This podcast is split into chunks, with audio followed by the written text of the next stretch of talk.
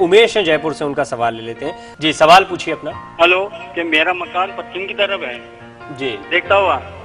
जी जी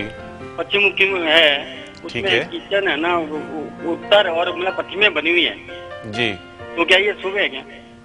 देखिए उत्तर पश्चिम में किचन इतनी शुभ नहीं मानी जाती है सबसे बेस्ट किचन की जो जगह है वह साउथ ईस्ट ही है लेकिन अगर अ, नॉर्थ वेस्ट में है आपकी किचन तो इतना नुकसान नहीं आता थोड़ी सी हेल्थ प्रॉब्लम्स जरूर आती हैं